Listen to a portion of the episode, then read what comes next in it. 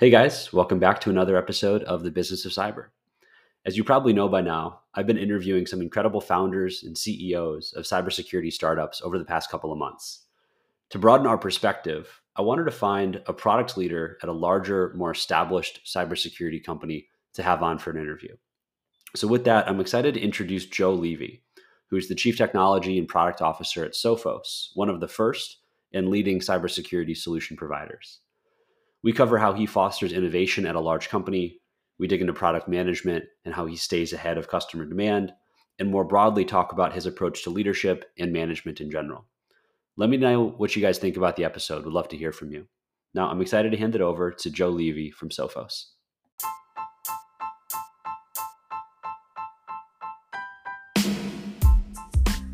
Well, the party is off to a good start. Joe, welcome to the show. Thank you so much for joining me today. How's it going? Hi, Joe. Great to be here. It's going well. Very good. Well, as a way to uh, kick us off and maybe to set some context, could you tell us a little bit about yourself, your background, and how you found your way into the world of cybersecurity? Yeah, I'd be happy to. Um, so quick introduction. Uh, my name is Joe Levy. I'm the Chief Technology and Product Officer at the cybersecurity as a service company, Sophos.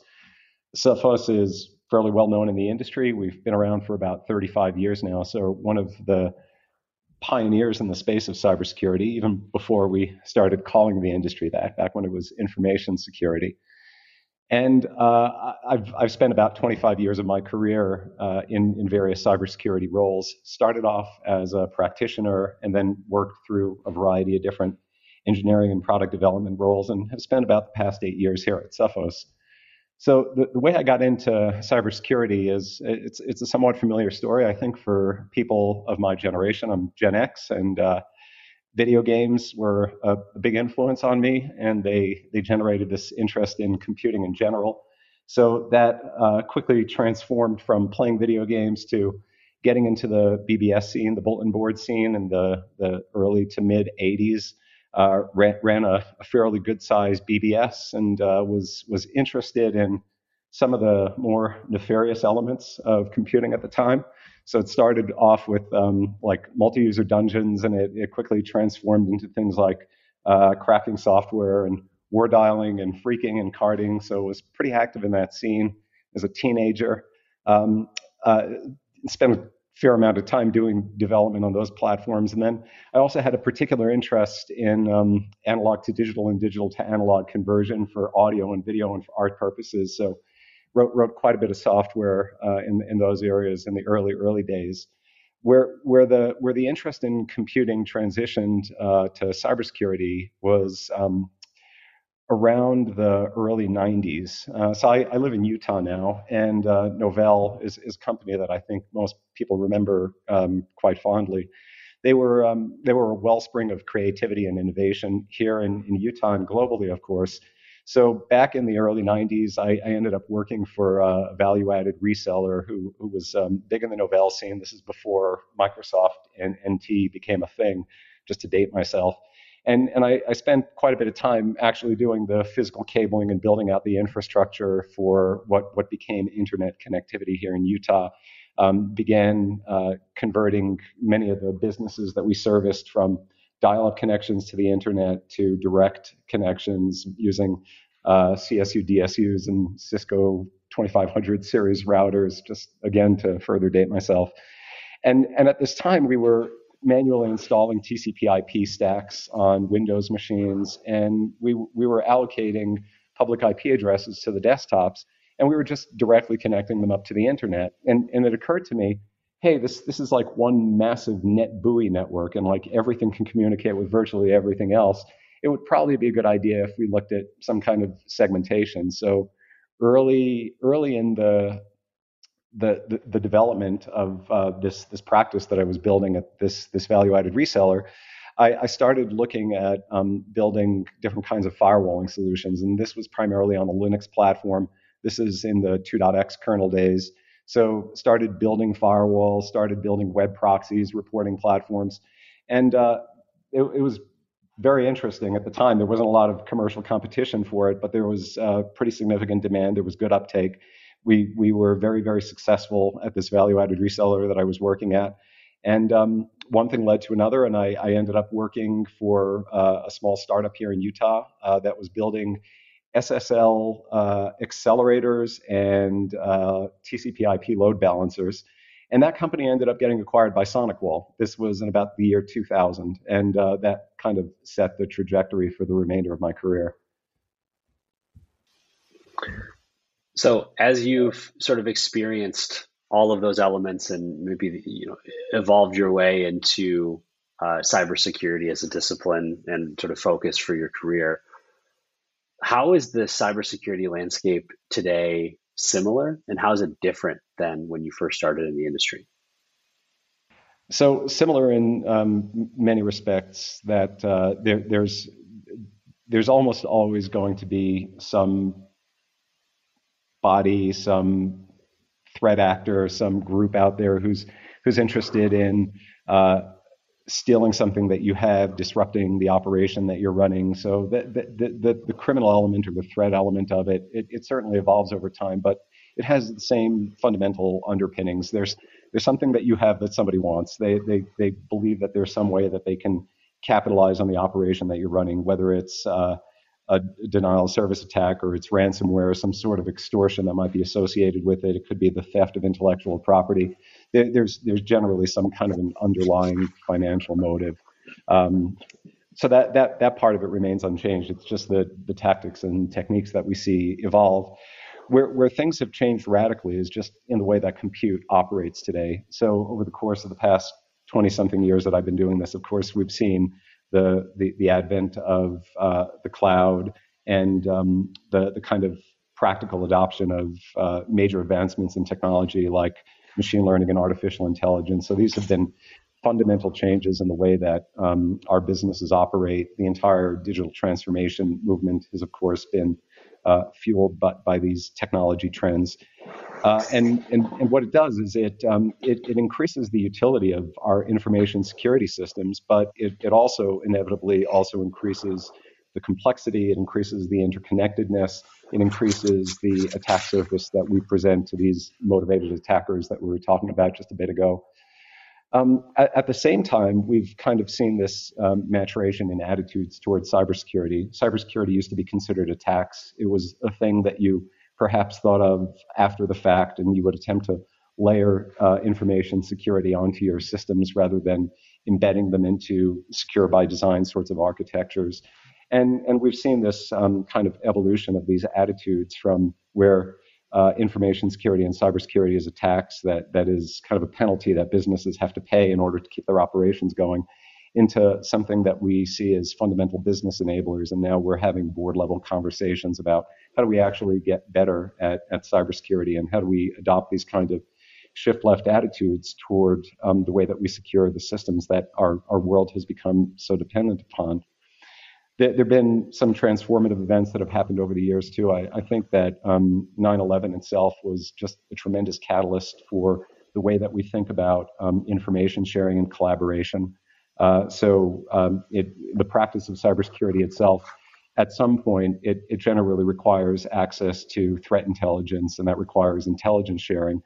And nine eleven was just a, a, a very poignant and painful reminder that sometimes you possess the right information, but you have those information in si- that information in silos, and you, you don't share it in some way that can actually be used efficiently for the purpose of protection. So that, that was a huge wake-up call to the industry. And then probably the, the last thing is just um, the, the, the, the sort of investment exuberance that we see around cybersecurity as an industry today. There, there are a lot of um, venture dollars and private equity dollars that are just being poured into cybersecurity just because it's it's such a high growth area of the entire industry. I T grows quickly, software as a service grows more quickly than that, and then cybersecurity grows more quickly than the others as, as a subset.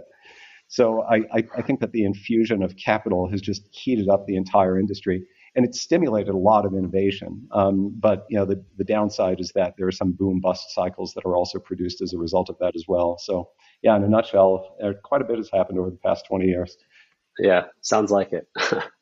um, one thing that, and, and just preparation for the interview, I was I was intrigued by and became curious about was some of the companies that you've been a part of and and the outcomes of those companies, like Solera and Blue Coat and Symantec, and just, you know, really name brand cyber businesses.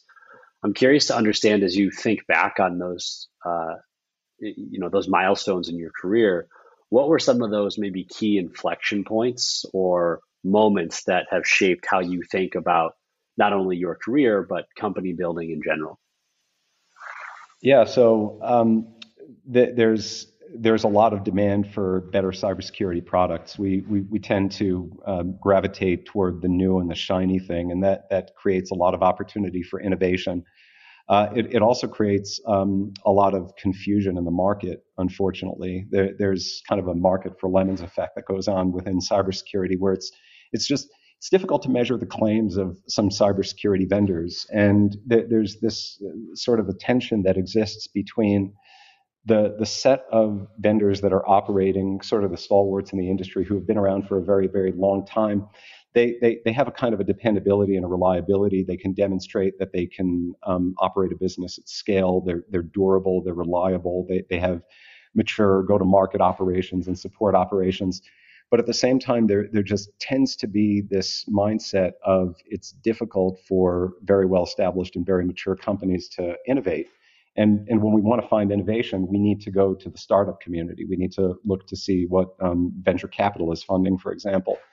And and that that attitude, it, it it it resolves itself in a tension over time, because some startups, they succeed and they become commercially viable on their own, and some of them per, perhaps go on to I P O or um, other kinds of um, market sustainability all on their own, and others uh, get acquired by these better, well-established companies that are out there, where where they identify interesting innovations that are happening through the venture community primarily.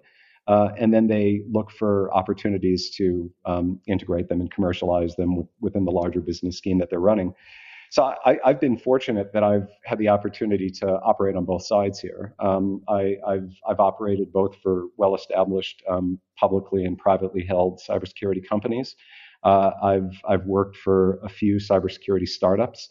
Uh, and, and I've seen both the, the the successful life cycle of startups, where they can go off and they could succeed on their own, or they could get acquired by other larger operations. Um, and acquisition itself and integration of startups can be interesting, because there there's this trope within the industry that certain acquirers are where good companies or good technology goes to die. So acquisition, the other side of the transaction, is really important as well. And it's it's it's very easy to get these sorts of things wrong, um, and it's it's quite hard to get them right. But but oftentimes you you see these combinations of really good innovation that starts through this kind of abundance of funding that we have within venture capital today, and it just it it stimulates a lot of risk taking, where perhaps uh, a, a startup could be early in its entrance to the market, um, and It, it could be identified by a well-established player who, who then recognizes an opportunity to pick up and integrate that technology, and then to commercialize it broadly and to bring it to a very mature customer base that they have. So uh, the, the journey has been a very, very interesting one for me. And uh, you know, I, I, I encourage um, I encourage people to try the startup thing at least at some point in their lives. Uh, there's there's just wonderful set of experiences that come with that. Uh, it, it unfortunately ends up more often than not in uh, failure, uh, but uh, still, it's it's the kind of experience that I, I would encourage anyone to try. You mentioned innovation a couple of times, and you know, sort of the opinion or the you know perception in the market that a lot of innovation comes from startups. Um, so I'm curious, as the you know, head of technology and product at a, a very large established organization, how you think about fostering innovation so that you guys can remain ahead of the pack, if you will. Yeah, so um, identifying a problem uh, yeah, is is probably a good place to begin. And a problem could be uh, it's it's a gap that exists within the market. It's uh, a, a kind of a need that is just not being addressed. Innovation could also mean um, taking an existing set of solutions and just figuring out how to do that better. It could be process improvement, not just necessarily technological invention. Um, so both of those present themselves as opportunities. Uh, w- one of the one of the most influential books I've ever read in my career, and I, I continue to refer to it on a regular basis, is um, Clayton Christensen's Innovator's Dilemma, which is about twenty-five years old now. And it, it, it basically looks at a, a number of examples across the industry. They looked at things like um, hard drives. They looked at things like uh, excavators, like you know, b- b- big big construction project excavators. And and the, the book just examines the sort of tension that exists between uh, exploring and exploiting. There, there's a lot of companies that are are mature in their operations that have been around for a long time. You know, they they've achieved one hundred million A R R, a billion A R R, whatever metric of, of success they they choose to use there. And and what they find is that it's it's often difficult to spend any of their calories on anything except for their core business, or or to work through the established value chains that they have. And I, I, I think that in, in order for innovation to continue to thrive, um, c- companies need to be mindful of this. They, it, I, I, I would recommend to anyone who hasn't read The Innovator's Dilemma to, to go ahead and read it. I think that there's still a lot of very good um, salient lessons there. And then this this kind of balance that we have between the, the, the startup space and the well-established space is it's a very healthy relationship, I think, and it's it's it's one that I, I, I think has propelled the industry along in, in very important ways over the years, um, and, and one that I, I expect to see continue to operate for the benefit of the industry at large. Are there any stories that, that come to mind, maybe that you've experienced throughout, you know, any of the companies that you've been a part of throughout your career, um, where either one of two things happened? You guys sort of saw where the puck was moving and were ahead of the game and were able to, uh, you know, take advantage of an opportunity in the market, or, or the inverse, right? You you miss something and an opportunity was taken by a startup or a large large company. So is there an example uh, that comes to mind where you would mind maybe sharing a story? Yeah, I, I, a number of examples come to mind here. One is I I, I think um, just looking recently at uh, a, a sort of a shift in the threat landscape that um, the, the entire market had to react to. Uh, that is ransomware. I, I, I think uh, ransomware is kind of the, the, the culmination of the, this um, this convergence of the advent of cryptocurrencies and attackers um, industrializing their business models. Um, so, like we've we've seen the sort of increase in industrialization among the attackers over the past decade or so, where where they they've just become much more organized, and they they run their operations like businesses, and they have specializations, and some of them are involved in initial access brokerage, and some of them design the, the ransomware payload itself, and, and some of them are in, in, involved in providing um, communication channels for um, command and control and that sort of thing. You, you combine that with what happened with um, the, the the adoption and the advent of cryptocurrencies, and then some of the, the run up in the value of cryptocurrencies, and that that that's brought about this perfect storm of, of ransomware. There were some companies, and, and, and Sophos is included in this, that made fairly early investments in um, building better mousetraps around detecting and thwarting ransomware. So th- this this can take shape in a variety of different ways, but we we made very significant investments in looking at the behaviors associated with the processes that are running that are uh, often a component of ransomware running on an endpoint. And and we had very, very effective technology, um, both uh, for the detection and the, the neutralization, and then the, the restoration of, of ransomware should it happen within an environment. So this is an example where, where I think we were fortunate in timing the market. We brought Uh, we brought a technological advancement to the market in advance of the explosion of ransomware as a phenomenon within the industry. And it, it had the benefit, of course, of protecting those of our customers who, who had um, chosen that product. But but it also, uh, it, it meaningfully moved the reputation of Sophos forward as um, one of the best cybersecurity vendors uh, to align yourself with as a customer if you were concerned with a ransomware threat, and it's it, it was and still continues to be a very, very significant one. So that that's that's an example of of one that was fairly early. Um, other examples are you could be too early to market with some things. Um, so you know th- things like uh, S S L decryption. Like I, I've been building and shipping S S L decryption technologies um, since about the year two thousand. And back then, when about twenty percent of the traffic on the internet was encrypted, and attackers really weren't taking advantage of encrypted channels for things like uh, command and control, it, it, it, w it was a technology whose time had not yet come. And then advance fifteen years, and of course, you know, ninety percent of the traffic, ninety-eight percent of the traffic on the internet is encrypted now, and, and the majority of attackers are using encrypted channels for some component of their attack. Then you, you could see where the, the technology is not only viable, but it's necessary. So th this, this is the trade-off decisions that uh, companies have to make all the time. They, they could recognize that there is a, a kind of an emergent problem that might not have yet hit some critical inflection point where there's not uh, mass concern about that particular uh, technology or that particular threat within the market. They could bring it out early. They could hope that they establish a reputation for themselves as being um, one of the industry leaders or one of the pioneers or one of the innovators in the space. But there's a cost involved in sustaining that technology. You have to sustain the development teams. There's a go-to-market effort associated with selling it and marketing it. And it, it requires a kind of a conviction. You, you, you have to have the conviction to uh, remain uh, invested in a technology when it's early to the market. And um, sometimes it's, uh, it's easy to make the decision and say, we're just not going to see the return on this investment. Let's go ahead and deinvest here. And uh, then uh, you know, it could be a month later or two months later that uh, suddenly there's massive demand within the market because of some event that occurred, and uh, then, then you, you wish you had stayed the course. So lacking a crystal ball, all I could say is that we, we need to rely on our uh, convictions. We need to rely on feedback from our customers about um, what's important to them today and what, um, what they're thinking about as um, future concerns that they have.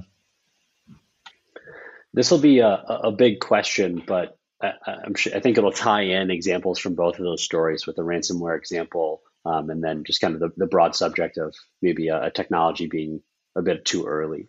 Um, you know, when you reflect on on your career thus far, and, and you think about sort of your time as a you know product and engineering leader, what are sort of the the core pillars of building good products? You've mentioned things like staying close to customers, really understanding customer pain, et cetera. But what are some of those those core pillars? So probably the, the, the single most important thing is um, customer empathy, um, re really having a, a kind of a tight connection to your customers and understanding what their experience with your technology is. And, and the experience with the technology could be anything from the user interface to the user experience overall to the analyst experience as um, cybersecurity becomes increasingly interactive. We, we, we, we want to make sure that we, we make it very, very easy for our customers to find um, the, the kind of technological offerings that we have, whether it's a product or a service, to uh, acquire it, to test it, to run a successful P O C, to understand what an optimal kind of a configuration would look like. Basically, are, are, as a vendor, are you doing everything in your customer's interest um, to make sure that they can find you, they can uh, acquire your stuff, and, and that they're more likely than not to have a good experience with it? And that, that runs through the entire life cycle of the product, of course, like from, from the way that you market it to the way that you sell it to the way that you do your P O Cs and your S E support that you provide as a company, um, your, your support organization, the way that your teams interact with your customers, like do, do they want to interact by email? Do they want to interact by Slack? Um, do, do they want to interact by video conference? So su supporting your customers in ways that are empathetic to how they operate, I, I think is the single most important thing. And then there, there's just a, a bunch of um, other experiences that I've had. Um, you know, again, we've talked about these business cycles. So if you look at the industry over twenty years, we, we've, we've seen this cycle play itself out a number of times where we go through these feast or famine kind of investment cycles. And, and right now we're going through a, a major global correction, um, not just within cybersecurity, but you know, a, a, across all industries. And, and, and I T is, is not immune to this in any way. Um, but we go through these feast famine cycles, and and that uh, it, it has a corollary of um, specialization and consolidation cycles. So just be, being able to navigate those successfully um, as, as either as a small company or as a large company. the, the, the good thing about these um, sort of corrective cycles that we're going through right now is that um, scarcity, uh, it forces uh, it forces discipline, or it forces parsimony. It makes you go back to basics and look at your architectures and just ensure that you're actually designing your things as efficiently as you possibly could. Again, getting back to the days where we used to have like sixteen K of memory on machines, we designed our software a little bit differently than we do now, that, you know, you can go get an instance with one point five terabytes of RAM. So it, it, it causes you to think a little bit differently about um, your, your architectures and, and your operations. Uh, because we have uh, the cloud and we have relatively cheap compute power, um, and, and we've got more dollars getting injected into the industry because of um, venture capital, Uh, it, it does cause the entire industry to heat up. And um, we saw this in the run-up to the, the recent correction, but there was a lot of risk-taking that was happening. There, there were a lot of investments that were being made by venture capital that maybe in hindsight they shouldn't have made. Maybe there were some startups that came onto the market that really um, never had a viable business model or never had a viable standalone technology. Uh, so I, I think that um, that that is the result of The, these feast cycles that we go through, where, where there's um, just a, a lean in on a willingness to take risk. And the other side of that is that you, you usually end up with some sort of a correction, you usually end up with a fairly high failure rate, but but then that leads into the consolidation cycle, where the good, good technology and the good innovations that came out of that risk taking can get reintegrated into other companies that can operate them more sustainably within the market. I want to dig into the uh, the market cycle a bit, and, and maybe pivot a little from sort of your, your career and just the market in general to more like your leadership style, and maybe talk a little bit about how your leadership style changes or evolves based on market dynamics. And, and even for some some context, one of the reasons I'm curious about this, like what we're currently going through and, you know, have been going through for the last maybe few months or Um, you know, a few quarters, I'll say, is the first sort of big market correction that I've experienced as part of my career. I'm, I'm not counting the first, uh, you know, the spring of twenty twenty associated with COVID. Um, so I guess maybe this would be the second if we do count that. But just as, you know, someone who's witnessed this multiple times, what's sort of the evolution or the approach uh, from a leadership standpoint that you've seen that evolves maybe? Uh, so personal experiences vary, of course, but my personal experience here has been that um, I, I've I've become more patient as a result of having gone through these cycles uh, a number of times now. I'm I'm I'm more willing to give things more time than I would have, um, you know, twenty years ago, for example. So I I, I, I think patience is is one thing personally that um, I, I've, I've I've seen develop in me as a result of this.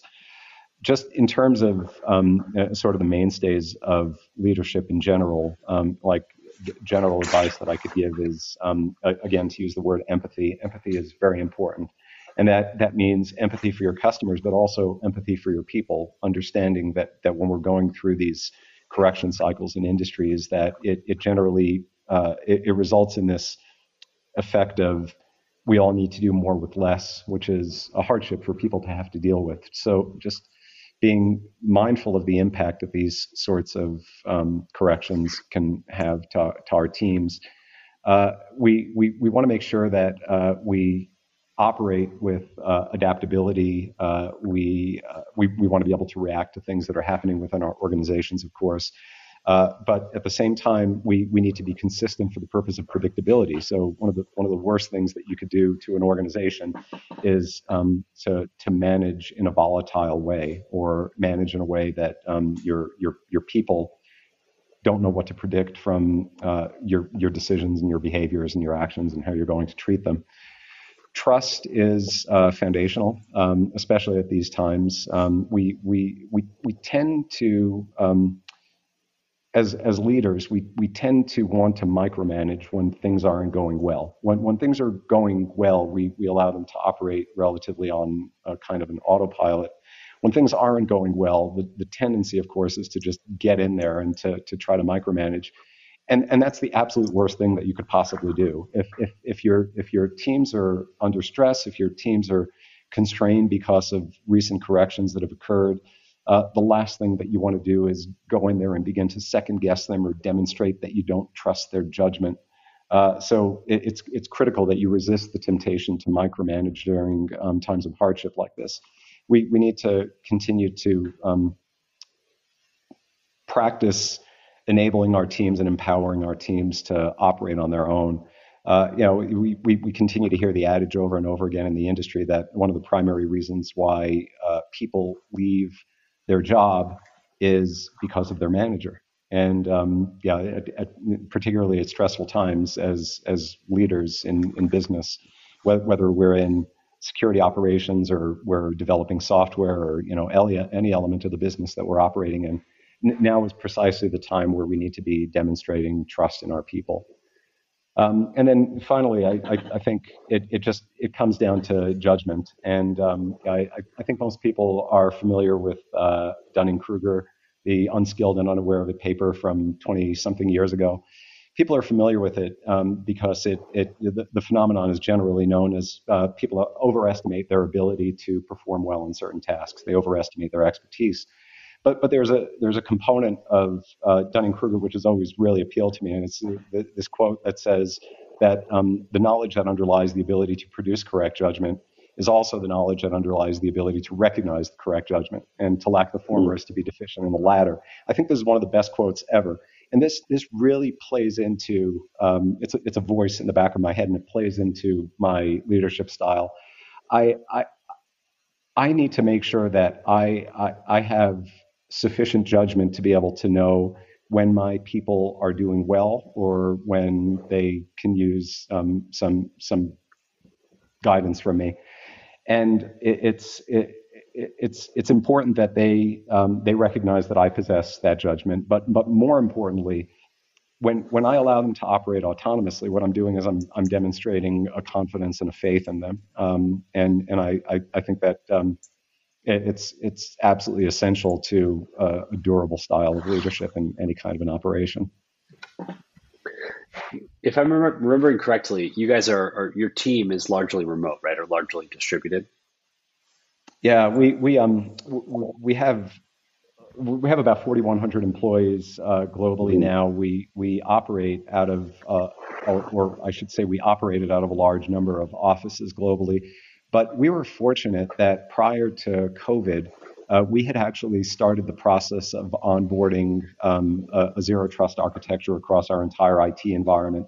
And we began enabling our employees to operate remotely through this the zero trust adoption that we had started early.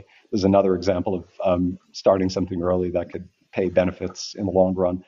So yeah, we're um, we're we're entirely remote in our operation today. We're we're a remote-first uh, philosophy in the way that we do all of our um, recruiting and our hiring. So, with that, you know, one thing I, I kind of personally struggle with, and I don't know if this is just like a, a self-limitation or, or whatnot, but uh, I, I'm under the impression it's more difficult to build kind of trust-based relationships and establish sort of a trust.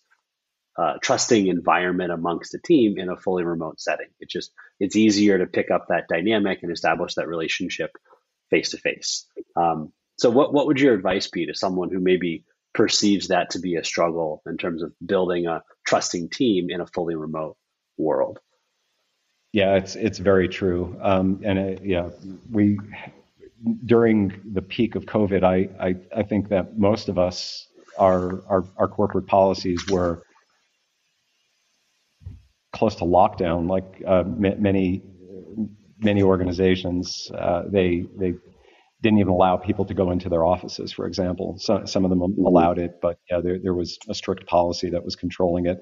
But for the past few years, yeah, we've been effectively locked out of our offices. Where it, it, it would appear now that um, things are beginning to improve to the point, and we're seeing more and more businesses returning to um, what what was previously a, a normal mode of operating. We're seeing a lot of companies announcing a, a return to office policy. Um, in, in fact, they're saying you must return to the office in some cases. Uh, we're, we're not doing that at this point, but we, we absolutely recognize the, the, the necessity of these face-to-face connections. Um, whether it's through uh, establishing an initial rapport with people that you're hiring into your team, or or helping to accelerate the, the development of trust that I, I think can still occur through remote interactions, but it just occurs at a different clock speed. It, it, it occurs much more slowly when when you're relegated to just work uh, relationships that are purely by Zoom or purely by Slack or Teams or uh, other electronic media. So what what we've been doing is we've been encouraging teams to get together for various sorts of offsites, various summits, um, get get the, the working groups, um, pr- generally cross-functional working groups together in uh, groups of m- maybe a dozen to a couple of dozen, and just give them the opportunity to work on a on a particularly hard problem over the course of a week, for example. And and and this this has been proving to be a very effective Uh, tactic for us to use, because it it, it does um, it, it rapidly allows for the development of trust that had previously been hindered by a purely remote working arrangement. Um, it, it it gives people the the opportunity to um, uh, establish a working rapport outside of just these relegated, boxed-in meeting times that we have, where you're going from one one-hour Zoom meeting to the next one-hour Zoom meeting. Uh, it, it allows us to kind of explore the, the liminal space of being human um, a little more effectively than a purely remote work arrangement does. And, and I think uh, being the social animals that we are, it's uh, it's absolutely essential to to our operation. And um, feedback has been that uh, satisfaction, um, job satisfaction, and um, just empathy for coworkers uh, has has improved significantly uh, as a result of that. The, the other side of it is is quite interesting also. Um, yeah, I, I've heard um, some some people talking about uh, the, the the recent round of corrections that um, many businesses have gone through in the industry, and that um, particularly for those who had been through uh, other similar kinds of corrections earlier in their careers, that this one uh, felt a little bit different uh, because uh, the, the the effects of COVID had sort of suppressed the the relationship development um, w- within teams and within organizations. And um, you know, per- perhaps if we don't feel it during the course of our normal operations, it, it, it unfortunately it became a little clearer um, d- during the course of these restructurings that that a lot of businesses have been going through lately. Yeah, I really like the suggestion for the uh, you know offsites or, or summits to have it focused on a cross-functional team um, focused on solving, you know, one specific tricky problem, right? It's not just uh, getting together to go to a happy hour, or do some series of icebreakers that nobody really wants to do. It's, you know, it's sort of very, very focused on one concrete objective, and working through that together is going to bring people together organically. So. Yeah, there's there's a kind of a camaraderie that emerges from that as well. There's there's absolutely nothing wrong with the social hour icebreakers as well. Like uh, th- those have, have a time and a place. Um, but but but I think that um, mission orientation is really really helpful. And and when you yeah. you set people um, on on a particular task, and you know you, you you you give them the opportunity to go take a hill, then yeah, there's a kind of a satisfaction that emerges from that. And uh, a kind of a camaraderie that you, you just couldn't otherwise get. Yeah. Very good. Well, Joe, I'd love to pivot into the, uh, the rapid fire round. Um, it's how we wrap up every interview. And the basic premise is I ask you a few quick questions and you share whatever comes top of mind. Sound good? Sounds good. Cool. Uh, you've mentioned the Innovator's Dilemma, but uh, if it's not that, what's your favorite book? Uh, Thinking Fast and Slow by Daniel Kahneman. Okay. What do you like about it? That's the first time it's been mentioned. I I, I love the book, but what do you what do you like about it? Yeah, so I, I've I've been a, kind of an acolyte of Kahneman and Tversky for a very, very long time. And, and that book in particular, I think it was kind of the culmination of Kahneman's work. Uh, yeah, it, it, social behavioralist, behavioral econ- economist. Uh, it, it, it, he basically attempts to understand human motivations and how and why we do things and why cognitive biases emerge in us and how to be aware of them, how to be aware of your own, and um, how to perhaps better navigate um, their their manifestation in others. And uh, I, I just I found it one of those books that just completely changed the way that I think about the world. Let's see. What's the best piece of career advice that you've ever received? Try things. F- figure out what's the best fit for you. Um, you know, we, we we spent a fair amount of time talking about startups and large established companies and, and the, the, the relationship that exists between both of them. I, I, I consider myself fortunate that I've I've had the opportunity to have multiple experiences across both startups and well-established companies. I no, nobody really knows what is the best fit for them in, until they have the chance to test it out. So we we we often go through life curious about whether the grass is really greener on the other side or not. The only way to answer the question is to go check out the grass. So mm. I, I, I'm not I I'm I I don't want to leave the wrong impression on this one and and and have anyone interpret this to mean that I'm I'm encouraging people to go quit their jobs and go do something different.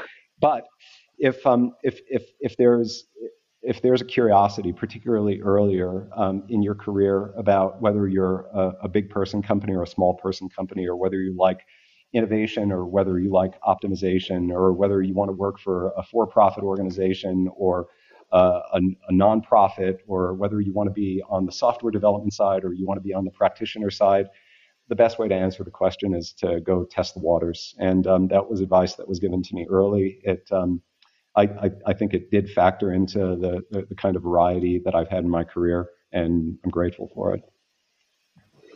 If you could change uh, one thing about the security industry, what would it be? If I could change one thing about the cybersecurity industry, I would come up with a better way to deal with the information asymmetry problem that we have. I, I think that buyers of cybersecurity products and services just don't have a very good and reliable and repeatable way to assess the claims that are being made by different vendors.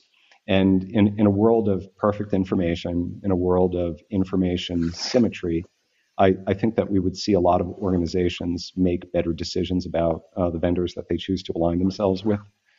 There, there's, uh, there's no magic wand for this. There's no one thing that we can really do to, to solve the problem overnight. The good news is that we, we continue to see uh, an increasing adoption of uh, sort of scientific method when it comes to evaluating claims. Um, and and this, this plays out in a number of ways. One is um, demanding transparency from our vendors, just uh, you know, a- asking them to talk about the way that they secure their own software supply chains, the way that they run their own Uh, internal um, incident response programs, the investments that they make in ensuring that they're going to be a good custodian of your data and that they take their own internal security very seriously. Has to start there, because you can have a cybersecurity vendor that could make the, the best technology in the world, but if they themselves don't do a good job securing their own internal operation, then it's it's going to create exposures in other areas. So transparency from vendors is one important thing. Uh, transparency of measurement and kind of standard candles for the industry so that we can actually measure the efficacy of some of these products and services. And, and rather than just trusting vendors' claims, um, which are, they, they, they tend not to be apples to apples, and um, they, they, they tend to be biased in favor of the vendor, of course. Uh, things like um, the MITRE ATT&CK framework, or you know the, the recent evaluation that uh, MITRE performed for M D R, managed detection and response providers. It's wonderful to see these kinds of contributions coming from MITRE and OASIS and other organizations that are really concerned with coming up with better measurements and better benchmarks for the industry so that we can close that information asymmetry gap. That's a very good one. All right, last question. Uh, if you could go back in time and get a drink with your twenty-year-old self, what advice would you give him? Floss more regularly. Uh, stretch before exercising. Is this the kind of advice that you were asking about, or were, were you going hey, on a slightly different? It, it works. It works. Yeah. yeah. The, the, these these these are uh, these are typical sorts of reactions that you'd get from just about any fifty-something-year-old, I think. Um, but yeah, I, I, the, the one professionally that, that I would probably say is um, figure out figure out what prevents you from being more empathetic. And uh, I, I think empathy is something that just naturally increases as we get older. Um, it we're it, it, it does in many people, not in all people. Uh, and, and, and figuring out what the um, impediments to greater empathy earlier on, I, I think would be just a, a good exercise in self-reflection that probably twenty-something-year-old me would have appreciated. Like, if if me today came to a twenty-year-old me and, and said, just be more empathetic, I don't think that would have gone well. But mm-hmm. po- posing it in the form of a, a reflection exercise, I, I think could have been interesting. Very good. Well, Joe, it's been a pleasure uh, meeting you and, and chatting with you. So thank you for uh, for your time and, and for the opportunity to connect today. Thanks, Joe. Yeah, this was really good. I'm glad we had the chance to do it.